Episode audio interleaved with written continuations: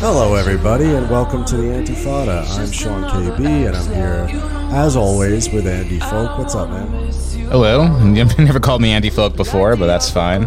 Well, you know, It's uh, old, my old punk name. old names die hard, my friend. Little Easter egg for the Fandies. Yeah, for all the fans. I thought it was. An- I thought your name, was- your legal name was Antifada Andy. or Andy Fada. I still, whenever I call myself by my legal name, which is Andy Gitlitz, I still get people saying, "Why are you using that ridiculous pseudonym?" that's my name. It's your goddamn name. That's your publishing book name. But today you're Andy Folk. Some days you're Andy Fada. And always our guest today is Jamie Merchant, uh, who is a inveterate critic of political economy who lives in Chicago, whose works have appeared in The Nation, The Baffler, and extensively under Paul Mattick Jr.'s editorship at the Brooklyn Rail. Uh, it's hard to think of a person better suited to discuss the economy and our relationship to it, since Jamie has made it his mission to critique the new technocratic economic nationalism that represents much of the political horizon of the social democratic left and increasingly the so-called dissident right. Jamie Merchant, welcome to the show. Good to be here, guys. Thanks for having me. It's our pleasure. I we should say right off the bat, and we're not going to give uh, do this topic any justice. Uh, there is a horrific um, attack going on in Gaza right now. Uh, it looks like war is broken out again uh, between uh, Hamas and uh, the IDF. Netanyahu has declared war. It is a terrifying and bloody time going on right now, and um, yeah, our thoughts are out to all the working class uh, of Palestine and the region, and we have to hope for some sort of secession, but it doesn't look like that's coming soon. So I don't know if you guys, Andy, if you wanted to say anything before we. Well, I've got a lot to say about it, but is that something that maybe we will talk about later on the show? What were you thinking? Yeah, maybe we should uh, take it uh, like after we discuss the political economy stuff. We could maybe go over and, and do stuff behind the paywall. Yeah, yeah, yeah. We can, we can definitely do that. All right, sounds good. So, side sidebarring that for a little bit, um, I was thinking a lot about this, and I, I I've read your wonderful articles in uh, Brooklyn Rail before. Uh, your real attention to the critique of political economy, I think, has been very powerful and really good. And if people out there haven't read your work yet, we'll put a bunch of links uh, in the show description to it as I was reading your works and, and then comparing that to uh, the news, uh, the economic data, and everything that we're getting, especially from this sort of um, neo Keynesian uh, social democratic left in this country, uh, which is really crowing uh, given uh, the economic indicators over the last few months. I thought, what a perfect time to have somebody on to critique this whole entire um, sort of mode of thinking about the economy and the world. Um, as one example of the way that the progressive punditry has been trying to gaslight the American working class uh, into believing that things are working out well for them right now, there's a man on Twitter called Will Stancil. Jamie, are you familiar with the Stancil character? Oh yeah. He is quite a prolific poster. I'll give him that. Andy, have you been? Speaking of made up names, Will Stancil. I know. How could it be a real name? like the, the comedy troupe Stella used to use the name Jim Stancil as their like funny made up name, and a, a real Stancil has appeared in the wild. this guy was custom designed in a lab to both I don't know infuriate us and also make us laugh. Um, Well, I was gonna say my main familiarity with him is like people reposting him, like dunking on him, like Sean and like others, like, Yeah. like rather than firsthand, uh, you know, experience of of of Stancil himself. yeah, the full Stancil. you don't want to get the full Stancil, man. I've been on the receiving end of a Stancil before. You just get a bunch of like whiny progressive policy experts in your replies like, oh, actually, the graph that you posted doesn't cover the time and well. It's annoying. uh, but Stancil is actually a really good example here because what uh, he's been doing is he's trying to argue against uh, the sentiment of the masses in this country that something is fundamentally off in the direction uh, that not just politics is taking. I mean, the political system has been delegitimated for years now in this country, but he's been arguing against the sort of economic, the, the sense of the economy that it seems like the massive people have in the United States, and basically arguing that people only feel badly about their economic lot in life because big bad media is convincing them that they have it so rough that they should be appreciative of Bidenomics. They should be appreciative of um, all that uh, this Democratic president has done to turn the economy around, uh, to fight off inflation while also providing full uh, employment. What's your sense of this discussion? What's your sense of the economy right now, and how is it that there is such a disconnect, as Will Stancil believes, between what, say, the Bureau of Labor Statistics and the mm-hmm. progressive punditry is saying about the economy on the one hand, and what the broad masses of the American working class are feeling on the other hand? Right, right. Yeah, it's a definitely a good question. But I think, I mean, the, the first thing you got to notice is that very often, almost always, when they're sort of crowing about the, the stats, it's usually these big aggregate categories, right? Like GDP growth or, or, you know, recently like employment growth as tracked by the Bureau of Labor Statistics on a monthly basis and sort of pointing to that and being like, look, why aren't you pigs happy? You know, like you got all the jobs, like things are going just great.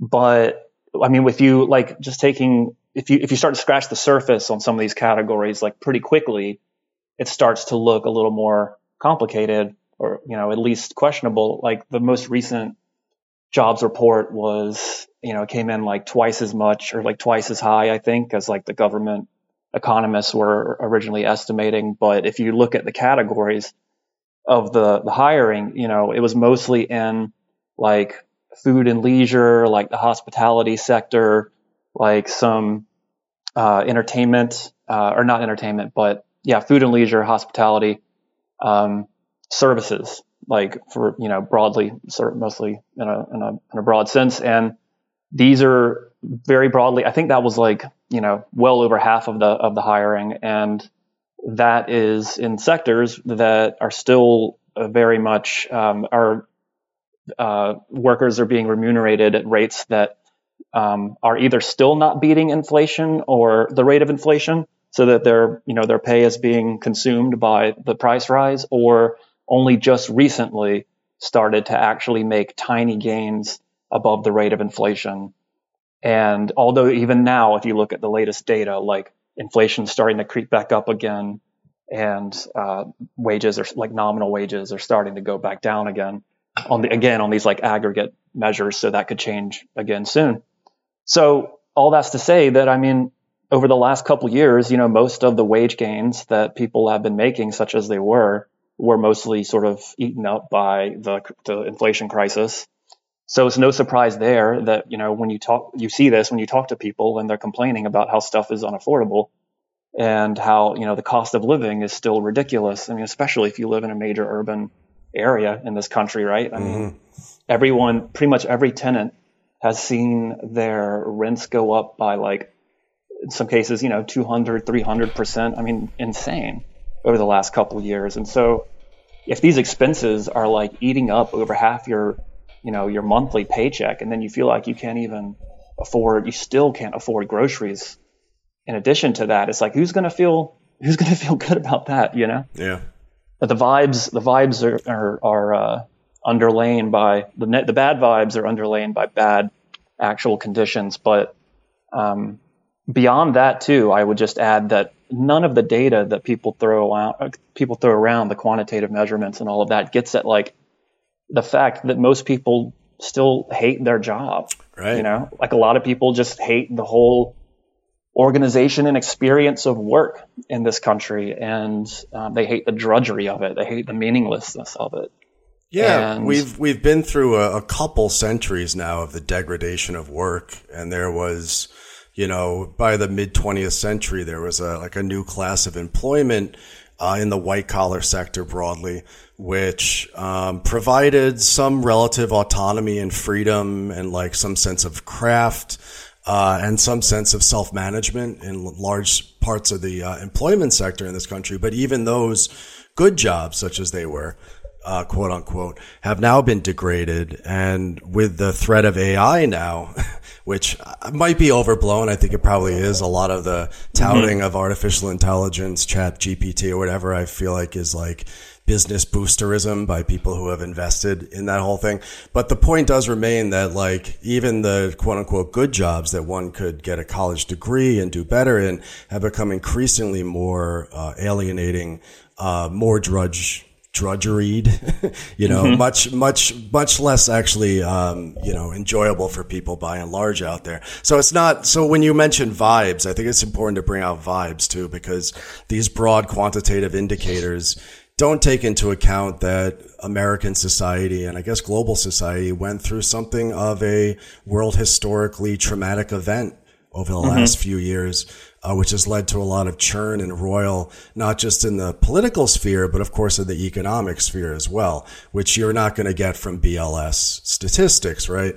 But for the Stancils of the world, who are these sort of vulgar materialists, right? They want to look at these broad indicators and say, well, there's these stupid working class rubes don't understand how good they have it under Biden. When I think we hopefully have a more like nuanced understanding of what materialism is and, and what people might actually want out of life that isn't provided by the wage mm-hmm. system.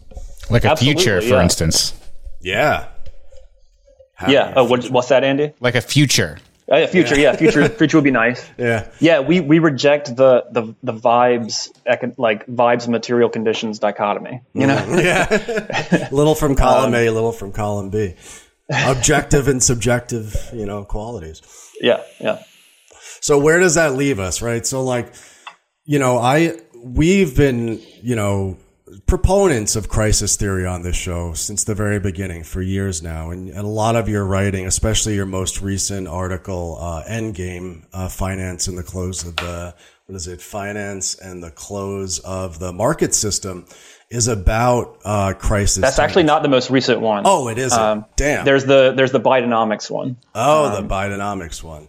Um, but but no worries, uh, we can bring that in later. Go ahead. Yeah, no, I was going to say like um, we we are proponents of crisis theory, and if you look at the history of the last fifteen to forty years or so, it seems as though there is a tendential decline in the rate of profits, like across time and also across space. Mm-hmm. Um, that being said, though, it gives us um, pause to see things like um, the after effects of uh, the tariffs on China, uh, the CHIPS Act, and the IRA, and the uh, indicators we see that specifically construction in uh, manufacturing, like building of plant and the purchasing of fixed capital in advanced industries is increasing in the United States, which opens up a possibility that I'm willing to entertain, which is that some in what some way, shape, or form, uh, some combination of uh, private capitalist initiative and government subsidy and policy, there could be some sort of virtuous cycle now of like accumulation that comes out of a transition to a green economy. Something that looks like in a very basic way, like you, like I remember when there were cassette tapes and all of a sudden CDs came out and everybody, there was a huge boom in the publishing industry because all of a sudden everybody converted their records and their cassettes over into CDs. And there was these ephemeral boost of profits for the music publishing industry that was just the replacement of an older technology and older processes with new ones. So where do you see this? Do you see the potential for a new virtuous cycle of growth? Do you think we've broken out of the doldrums of the great financial crisis? Or do you think that the underlying crisis tendencies that you outlined so well uh, still pertain? Yeah, I definitely I would say I would I would agree. We can't rule out the the possibility, you know, because we don't know.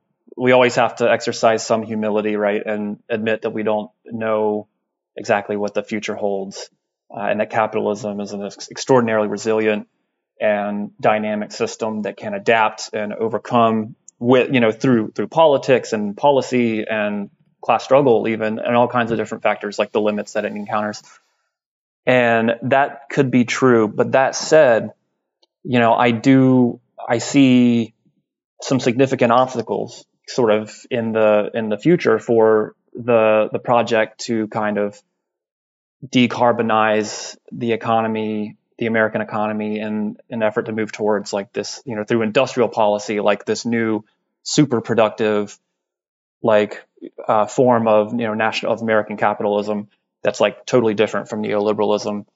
Um, I mean, already if you look at if you follow like the latest reporting on you know the attempt to to reshore supply chains, to friend shore them, to to regionalize the, the, the global production network, sort of re- reconfigure it in a way that the U.S. elite, like really, and not just the U.S. elite, but you know other elites in other major capitalist countries as well are, are interested in doing.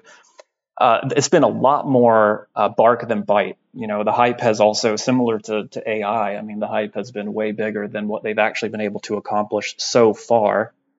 Um, and that, you know, it reflects the fact that the the the frontier of production efficiency globally is still located in Southeast and East Asia, right? Like the most high tech forms of uh, of, of production and um, and uh, like you know modular, interconnected um, forms of of industrial production uh, that supply the global market are the most developed and advanced in that part of the world. And so, in, to the extent that you're trying to shift things over onto our side, you know, within our borders and contest that, I mean, you're you're you're trying to contest a very very well built out and very strong and still strengthening core of economic interrelations between you know China, Japan, South Korea, Vietnam, now increasingly like Cambodia, Indonesia, Taiwan. like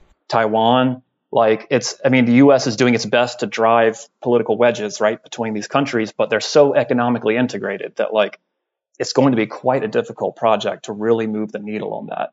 And I think they're beginning to start to wake up on that to that reality. I mean, you've seen sort of a, a bit of a thaw in, for example, like U.S. China relations over the last couple months to a little bit, mm-hmm. you know, with like the the trips of Blinken high, went over there, right? Yeah, Blinken and uh, Raimondo. Yellen. Yeah, yeah, Yellen. They've all been over there yeah. in recent months. Yeah, yeah. Um, kind of like a fig leaf. Uh, so, or I mean, you know, an olive, an olive, an olive branch, branch yeah. as it were.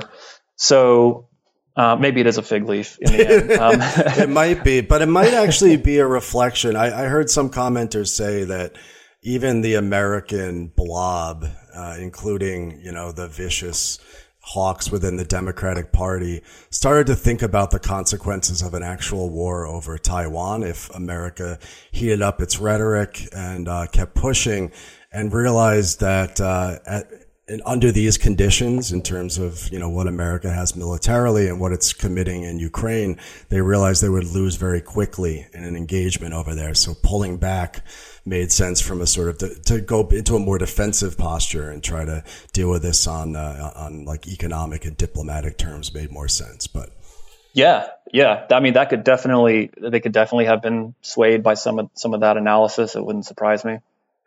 It's uh, it's not just you know, it, it's actually American capitalists too. I was reading the business press the other day, and there's been uh, pushback from uh, what is it? China banned first. America put up tariffs on chips for China, right, and banned technology transfers between. And then China banned a Micron from selling chips in China. Micron being a, a Western company, and then the Biden administration came back and tried to tell all the big makers in the United States that they couldn't sell to various different like military industrial complex connected companies in China. And the chip producers continued to sell and they tried to fight it in like the legal system because they understood that so many of their profits actually come from trade with China that this was going to be a self-destructive move if they listened to American like geopolitical policy, economic policy. Yeah. Yeah, that's right. And also, I mean, you know, if we're talking about the, you know, we're still in this inflationary crisis moment.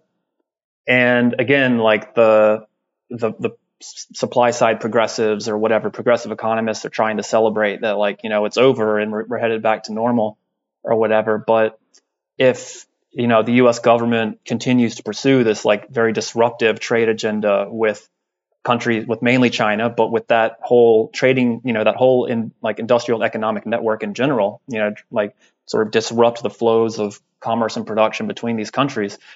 Uh, and a success to the degree it's successful in doing so, you know, at least in the short to near term, you're going to see upward, more upward pressure on prices because, I mean, the labor networks and you know the productive networks in um, that part of the world feed into so much, uh, so many of the commodities and that make up everyday life in this country.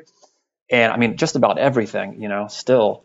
And and the, and the um, uh, the cooperation of the American working class and its deindustrialization and its disaggregation over the last thirty or forty years was bought in large part by the movement and the, of of labor uh, to that part of the world, and also a lot of the process innovations that made uh, those things so cheap for the Americans. So if you take if you were to knock that piece of the tripod out, you know you could potentially have uh, not just more inflation, but more revolt and mm-hmm. political mm-hmm. disunity. Yeah, yeah, and they're very much they they're very much in a mind to avoid that these days. You know, I mean, we can get into this at some point, but I, that's kind of how I read the whole Bidenomics project is like an attempt to quell, you know, what they saw as a very quickly uh, rising situation of political and social instability in this country. Let's let's get into that. Actually, Andy, you wanted to say something. Go ahead. Yeah, I mean, how, how much do you think that Bidenomics is just a rhetorical packaging of what the United States has had to do uh, over the last three years, like totally coincidentally of what Biden wants or what Trump wants? Or is it is it actually something of an assertive strategy or divergence from the Obama administration or even the Trump administration? Um, I would argue it's just Trumponomics, you know, with a human face, basically. oh, okay. Yeah. For lack of a better, uh, so maybe that's sort of like your first, you know, the first option you propose. But yeah, I mean, I think they, you know, the ruling class, the ruling elite in this country, and the political, you know, class that represents them and sort of advances their interests were very unnerved by the by the Trump presidency and kind of what they saw, what they saw, uh, the kind of radicalization they saw happening, the instability in the political system it created. And then, of course, we have the the pandemic and their sort of bumbling and incompetent response to all of that. The the big the George Floyd rebellion in summer of 2020, followed by the biggest you know global embarrassment that you know the U.S. government and its ruling class have experienced in in generations. I would argue, which was the in January 2021. I mean, the whole world just you know at that point was just watching that unfold, and I think that was. I, I lay out all this in that Bidenomics essay. You know, if listeners are interested, to go check that out. But I think that's the that's when they sort of like that was the the the final straw, as it were. You know, and they were like, "This shit has got to stop. We got to keep the populace out of the, you know, out of the presidency. Got to get a handle on it." And after that is when you start to see them get serious about passing the legislation that became the IRA and the, you know, the Infrastructure Act and the CHIPS Act and all that shit. And I'm uh, sorry for cursing. I don't know. No, no, please. This is a yeah, yeah. Cursing is good, podcast. right? Yeah, we're pro cursing. Yeah.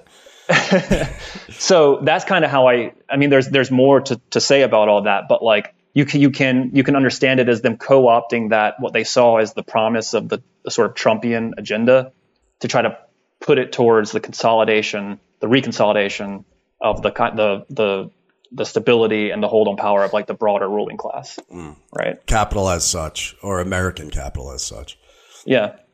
Well, in our last episode that Andy and I did, one that I'm afraid I was like terribly tired because I just got off from work from, we did actually stumble upon a really interesting question, I think, in the course of it, because we were reading about um, some of like the petty bourgeois resistance on the local level to the reshoring of manufacturing and talking about how economic policy or industrial policy in the United States is now inseparable from anti-Chinese rhetoric or policy as well. Uh, a real like red scare, yellow scare type situation.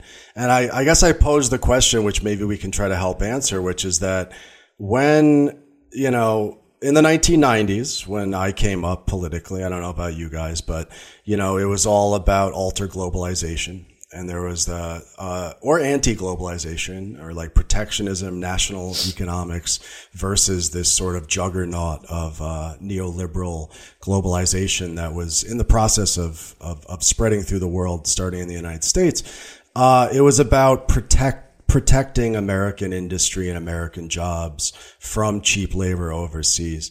Now we're in an instance where the kind of not quite the opposite, but we're now seeing like a swing back in the other direction. And I wonder if you're the perfect person to talk about what a broader left response should be, because in a truly Marxist sense, you are like a defender of aspects of globalization.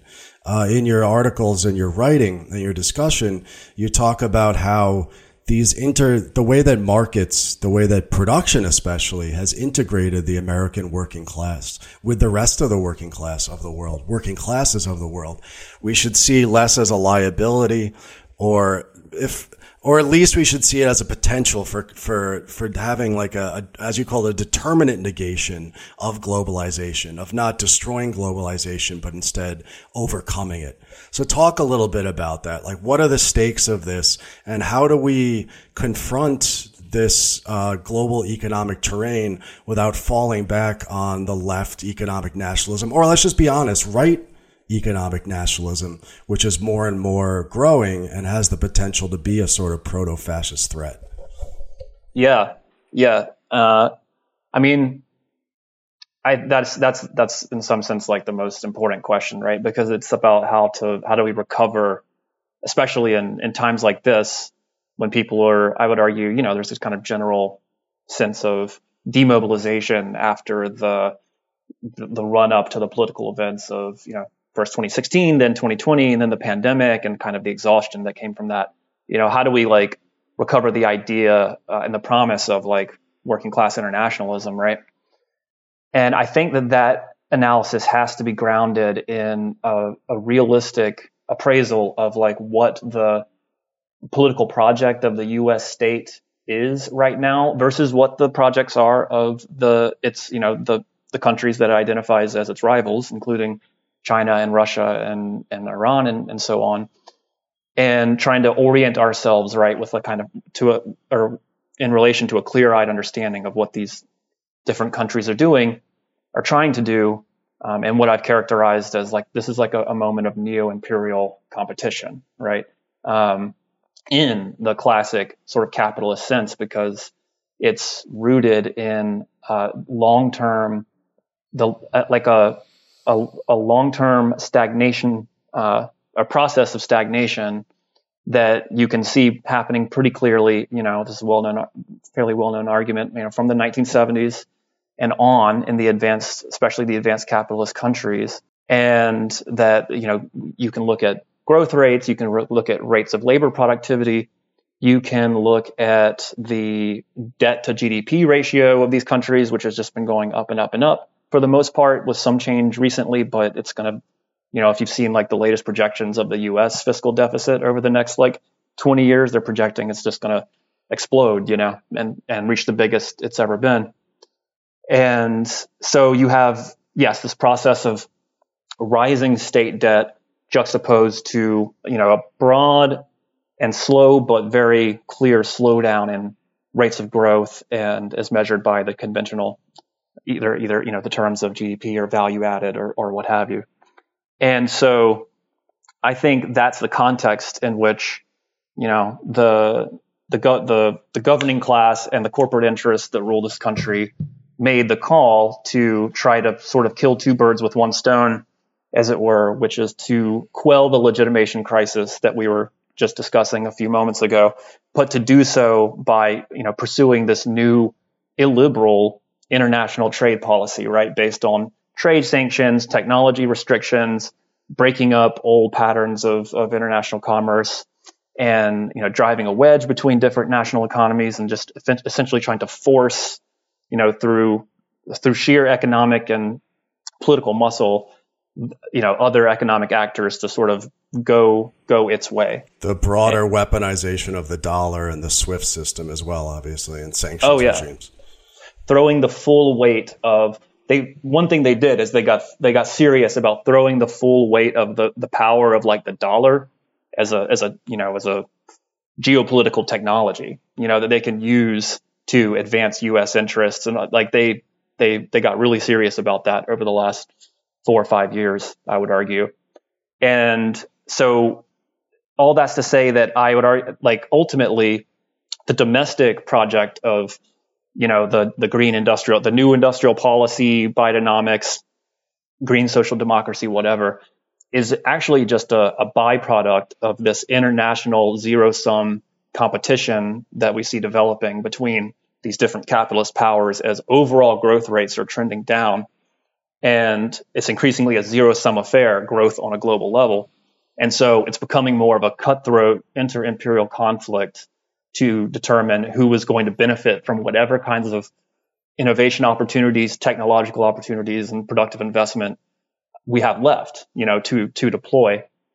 And you know, all that all that against a, a backdrop of, like I've said before, continuing um, overall stagnation. So so yeah, I, so basically, I see the domestic deployment of industrial policy as a byproduct of the the international situation, and we have to have a clear understanding of that international situation and the kind of international politics that it implies if we're going to be serious about, you know, working class internationalism as a political project in this moment, you know. Um, so I don't know if that that's that is a circuitous answer, but maybe it kind of gets at your your question. no, no, I think it, it gives the backdrop for for your understanding and perhaps like a broader understanding of where we're at right now. Because just throwing out proletarian internationalism and imagining what sort of unity might be created up and down supply chains or across borders in this like incredibly integrated uh, global world productive system is, I think, something that gets sh- uh, short shrift very often. I think when people nowadays uh, talk about internationalism, it tends to be more of like a campus thing, like supporting one um, mm-hmm. one country against another, like the BRICS versus the West, or um, or, or, whatever the case may be, or Russia versus Ukraine, right? They see internationalism in supporting Putin's war on the Ukrainians, whatever. Mm-hmm. But lost in all of that is that capital as this dynamic process, uh, capital as this giant maw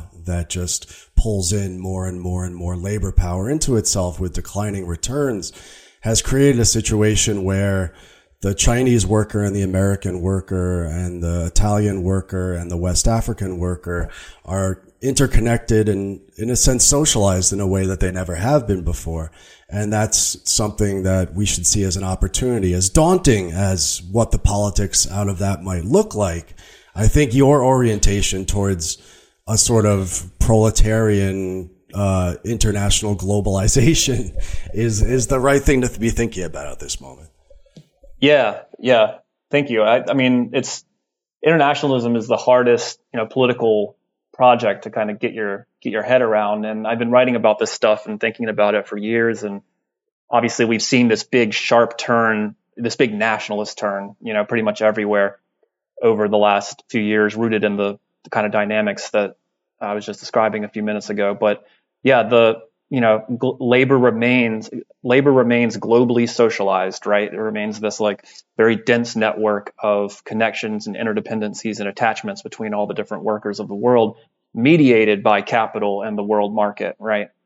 But you know workers in this country remain closely associated in, in all kinds of ways through their labor with workers in southern china or vietnam or india or europe or, or wherever right? Because of the interrelated the connectedness of the production process globally and the world market. So, and this yeah. this gets into your uh, critique of financialization theory, or like this conception, which we've critiqued on this show, that there is like a real economy that exists that we all know when we go down to Main Street or we go to our job and build a building or whatever it is, and that grafted on top of that is this sort of um, political process or this like elite process of financialization, which serves to like suck some portion of that up in, in interest or in rents, uh, that is divorced from the actual economic activity. And your writing, I think, is really good about showing how uh, this marketization, this globalization of finance, this increase of finance actually comes out of the quote unquote real economy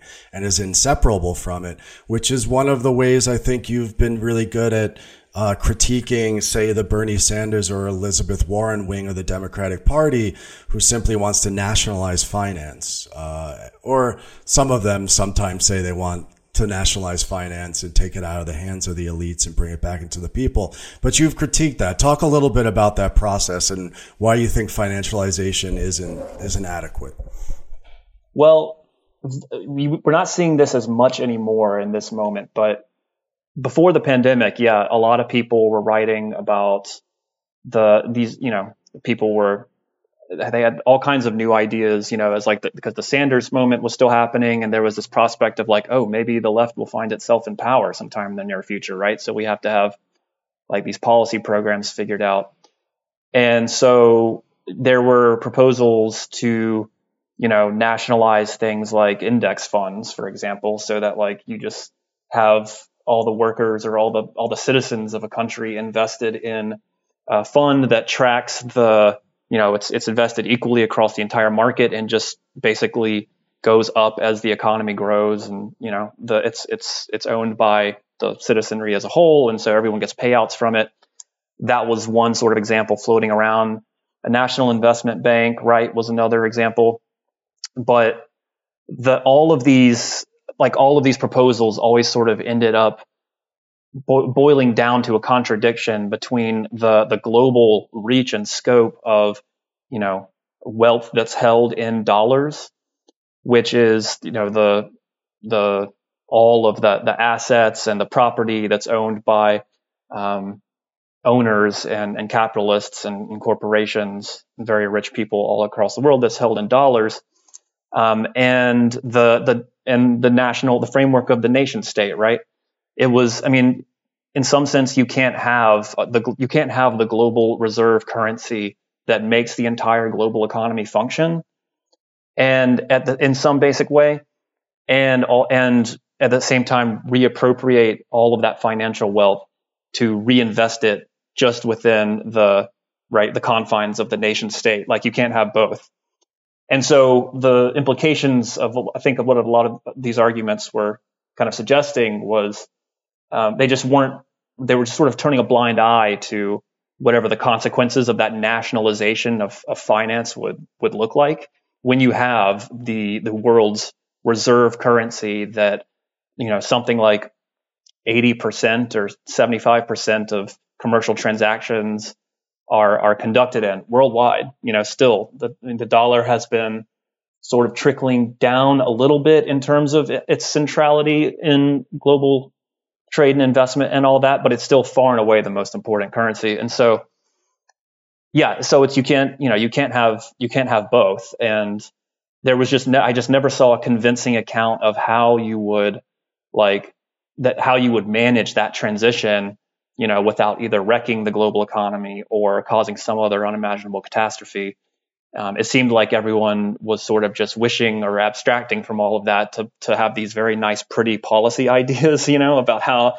about how we would take all this wealth from other parts of the world and just reinvest it back into the U.S. without really getting into all the the messy and contradictory details of how of how it would work. And so, yeah, that's kind of where I was coming from. Well, to to play devil's advocate, or like maybe to um, entertain the my more uh, accelerationist tendencies. You know, one could argue like let the social democrats do it. Let them nationalize finance. Let them bring the dollar denominated economy back down to earth. Blow the whole thing up, and then fucking we'll see where we're at.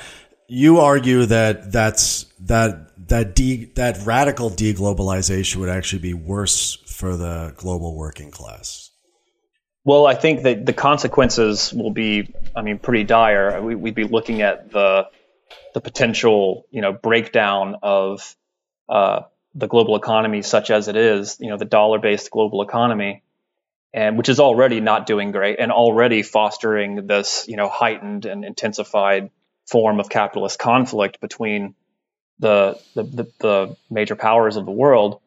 We're like, yeah, the, we could accelerate we could we could step on the accelerator and do that, but I mean, we would just have to be ready for you know some true, potentially truly uh, terrible and unimaginable consequences globally, internationally. You know, as a backlash to that, if we if we were to do that, because you'll be seeing a lot of desperate actors. So we'd have to be we even to entertain the accelerationist uh, narrative. We'd have to be far better organized and more institutionally savvy than we have been probably in a hundred years.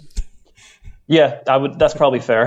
this is a bit of an aside, but what do you think of the potential of Argentina dollarizing uh, under its new anarcho-capitalist president? President Chainsaw. Yeah, yeah. I, I, haven't been following it closely, but he's. I mean, he's planning to just go ham on it, isn't he? Like he's just gonna that's what he says. Yeah. He, I'm not convinced he can actually do all of his policy proposals. Like he wants to just institute like an Ayn Rand fucking like complete anarcho capitalist policy, like impose it. No, he's going to do it gradually, but like getting rid of the national bank and dollarizing, I think, are like early on in okay. the process. Of course, getting slashing welfare. We'll have a whole episode. Yeah, we should. Soon, we were talking about doing that. Oh. I just I was wondering if like dollarization might become more of a short term attractive thing to these states moving in like a right populist U.S. aligned direction. Yeah, I mean it. It could.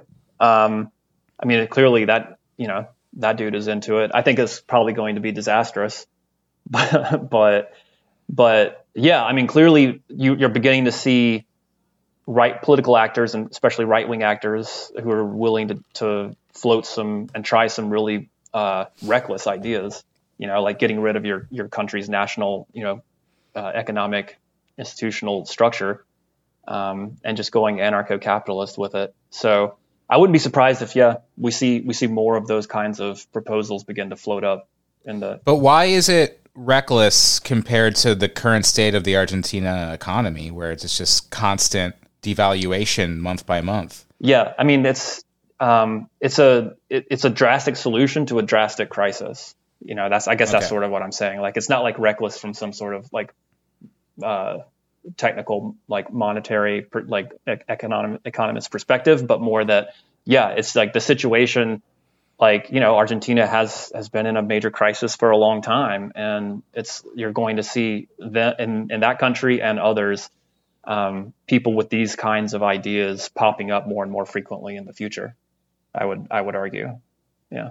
I want to um, to point to uh, uh, a uh, a paragraph here that you wrote in your Endgame um, article, which I think is really good and, and really powerful, and it's about the breakdown. It's about the breakdown of capitalism capitalist production and profits. And then I want to use that to talk about uh, the Brenner, the new Brenner debate, because we yeah. had a Brenner debate in the 1970s about the transition from feudalism to capitalism. Now we have Brenner and Dylan Riley arguing with and and people on their side like Aaron Benanav, uh, a friend of the show, arguing against uh, J.W. Mason and a, and a mm-hmm. whole passel of uh, of Keynesian economists. But here's here's the the paragraph I think that helps ground this. As the premier capitalist country, the U.S. essentially takes on the mounting costs of reproducing the deteriorating conditions for global capitalist production, which show up as an exploding Fed balance sheet and national debt. At the same time, the expansion of governance into private finance and of finance into government erodes the basis for the market's competitive function. The further this dynamic progresses, the more the scope for the market shrinks. The more the market shrinks, the less profitable private production becomes relative to the revenues to be collected through finance. The less profitable private production becomes, the more the accumulation of capital is exhausted, requiring ever more drastic state intervention just to keep its heartbeat going, which further erodes the basis for the market. Traditionally, some form of planned economy is taken to be the alternative to market institutions, but there is not much planning happening here. Rather, this is something new, the abolition of the market without planning. This is uh, the end game, I suppose. Where is this process taking us? What what do you see coming out of this, and how does it connect with the debate about political capitalism or techno neo feudalism or the place of Bidenomics and the new global order? Yeah, I mean, so that in that in, in that essay that you were reading from, And the I, I think in that part of the of that where that paragraph is, right? It's all about the the rise of these uh, these massive asset management funds, right? Like BlackRock and Vanguard and so on uh, that own like a huge a huge swath of the um, the the the distribution of like the you know the S&P 500 for example like the 500 you know biggest publicly listed companies in the US and sort of own them own equal shares um, across that across that stock exchange. And as a result have an interest in sort of preventing competition between the different companies who, who make up the S&P 500 right? Because they don't want like sort of ruinous price competition between country, you know, between companies in which they have ownership stake. Like they want, you know, basically a kind of oh, like stabilized oligopoly situation. Yeah, a trust. Yeah, they want like some sort of yeah, basically like a, a kind of trust, like old school trust. Yeah, 19th situation. century shit. Yeah, where they can just you know see the you know the, the whole market goes up and their whole portfolio goes up and their investors are happy and you know the pension funds and the insurance companies that are invested in those um, in them re- uh, retain you know remain happy and and all of that. And the US government right has an interest in keeping this whole thing going too because it works very closely with the asset management firms like uh, the asset owners like BlackRock you know to um, basically administer the the financial system. I mean, d- during the bailout of 2008 and during the coronavirus bailout, they, you know, the U.S. government, like the Fed and the Treasury, those economic institutions, like worked very closely with BlackRock, I think, to yeah. set up the instruments by which it was going to be done and kind of oversee how, you know, what what they were going to buy and and who they were going to sell to to kind of try to stabilize everything. So it's become so these huge asset management firms that, that own a huge swath of the market and don't want competition to happen in the market have become more closely aligned with the US government, both operationally and in their overall interests, right? So, like the, the sort of financial, financialization of government. And at the same time, the, the Federal Reserve and the Treasury have had to become more actively involved in the everyday operation of the financial markets just to keep the whole thing going up. Like they have to work harder and harder and come up with new, you know, new instruments, new legal, uh, legal methods, new, new, new forms of operating, um, more and more frequently in order to keep, you know, valuations going up and to keep bond prices stable and and all of that. So the um, governmentalization of finance, right, the other side of that, and so the longer that process goes on, the I, my argument there is the more you're seeing the kind of competitive dynamic that gives life to the capitalist economy ebbing away and being replaced by this form of uh, this increasingly intense form of governmental administration, and that's that's more and more directly target you know act like directly and actively involved in the financial system itself on a regular basis, and that that process is only getting only getting stronger and more intense over time. But that's what they have to do in order to keep the whole thing floating, you know, in order to keep it running. Um, so the solution is part of the problem, basically. Does that make sense?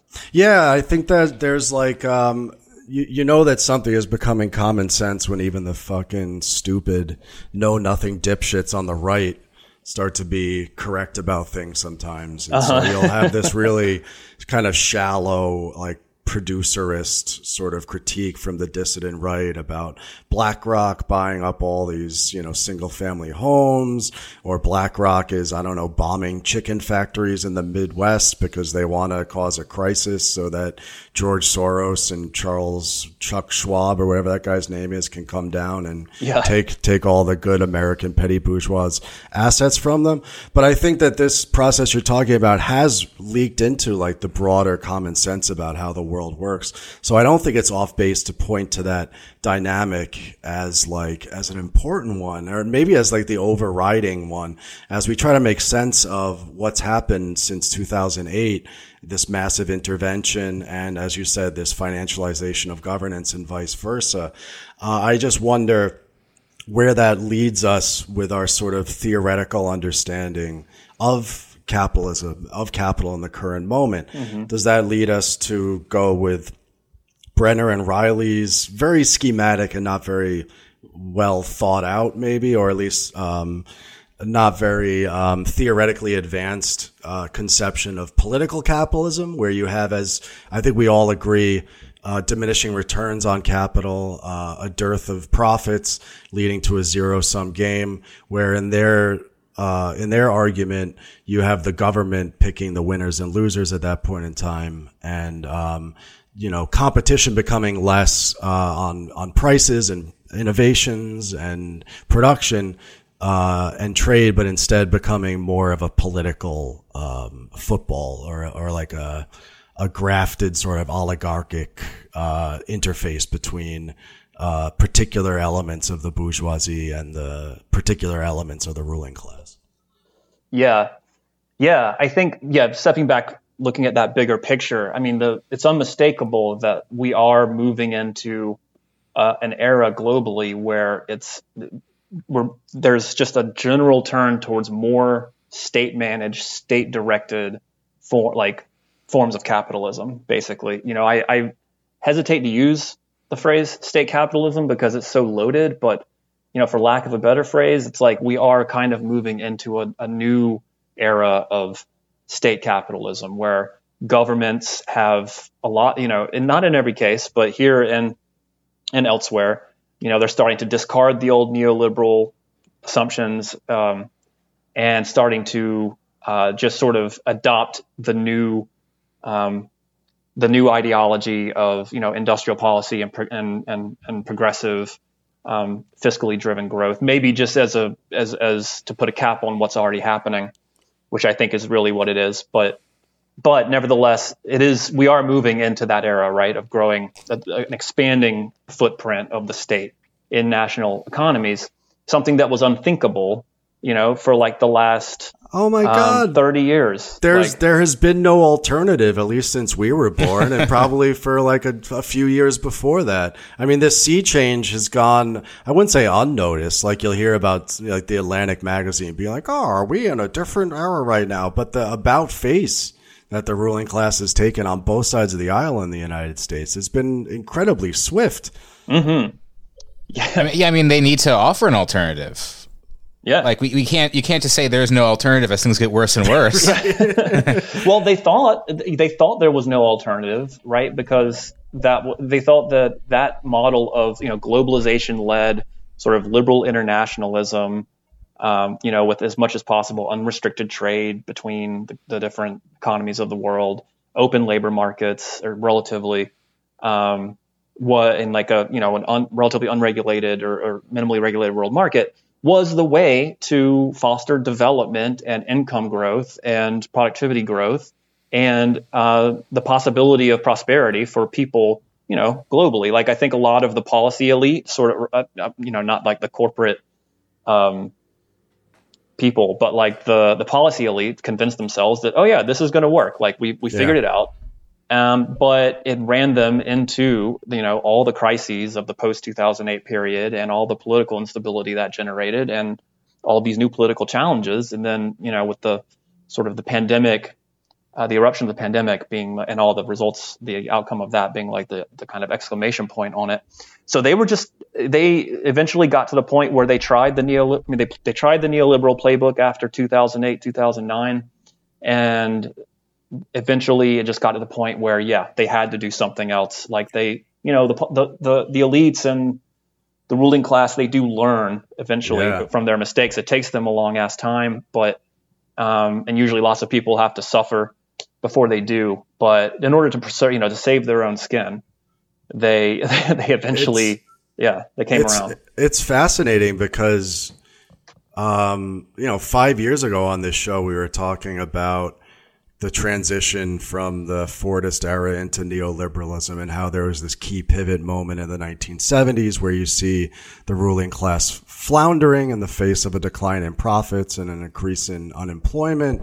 Uh, and trying various different measures, doubling down on uh, price controls, you know, attempting to use industrial policy, attempting to work with the trade unions to keep wages down in an era of high inflation.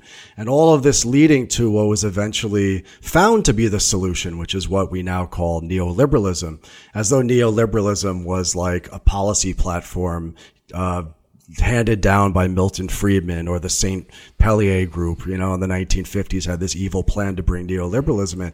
You know, we're seeing the same, a, a very similar process today. And it seems like totally. we're finally now, like 15 years out, starting to see the outlines of what this new era, what this new regime of accumulation is going to look like.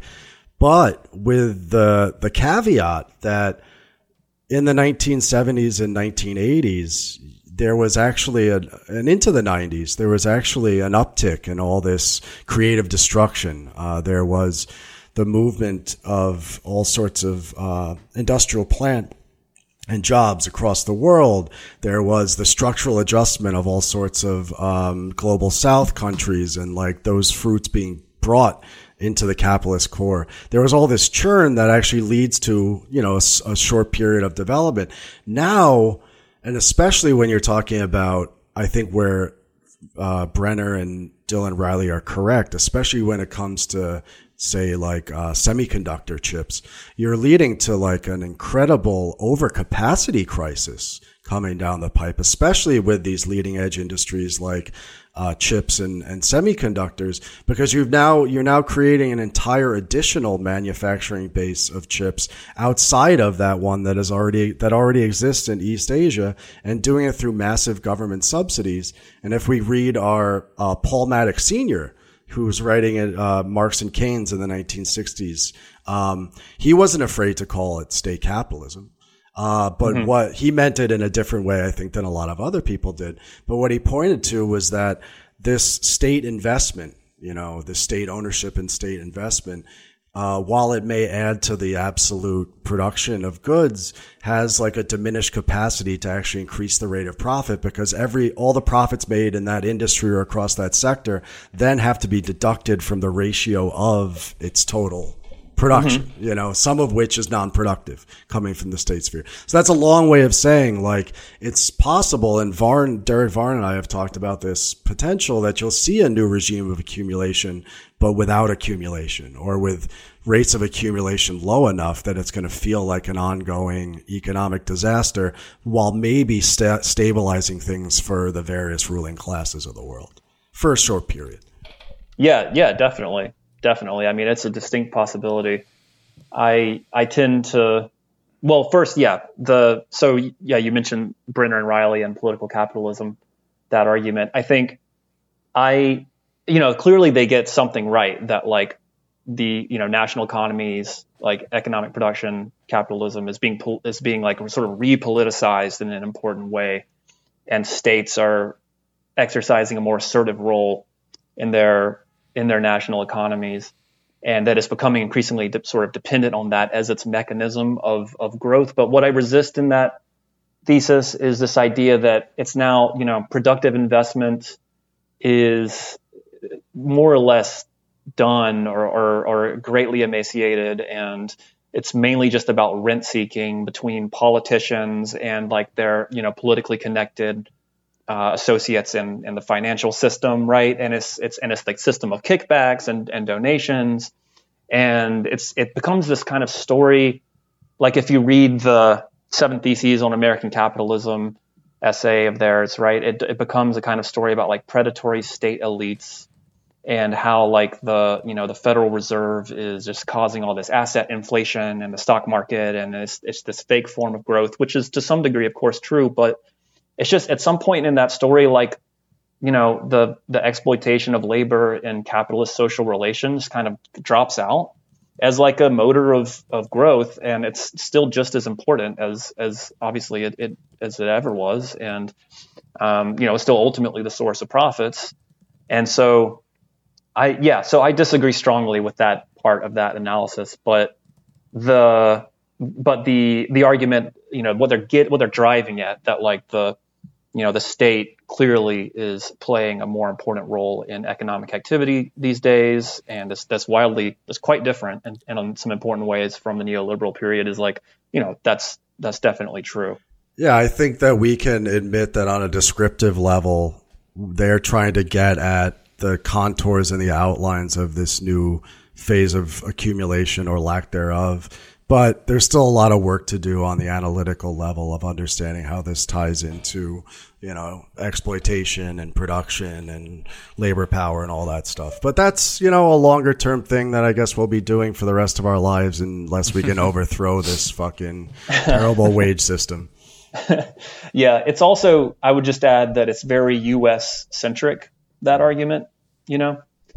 And I think at one point. It might have been the essay Brenner wrote during the lockdown, like escalating plunder. It was the yeah. one about the Fed, you know, which was again a good description of what was happening, but uh, but you know has some has some issues that uh, some stuff I would take issue with. But nevertheless, at the end of that, I think it's the end of that one. He says, and there, and I'm going to write about the global backdrop of all of this. I think it's like the last sentence you know, in my next essay for New Left Review or something, and that just oh, yeah. never appeared. He never wrote it. Yeah.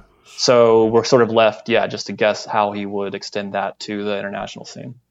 Well, it's a it's a work in progress. Um, I think this we're at about an hour, so this I think is a good time to take it into the the patrons side of things.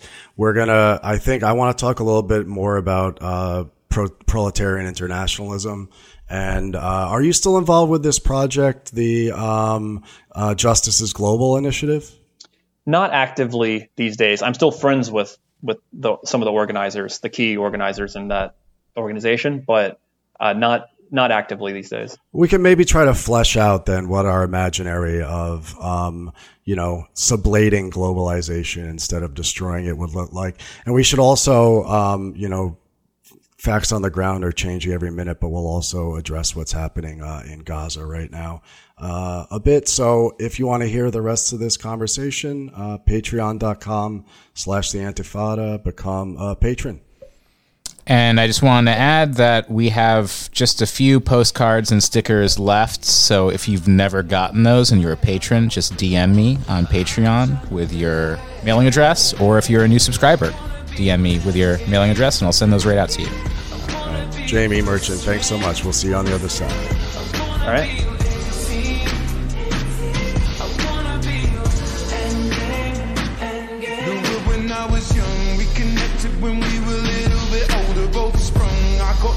and chips on both of my shoulders. Reputation precedes me.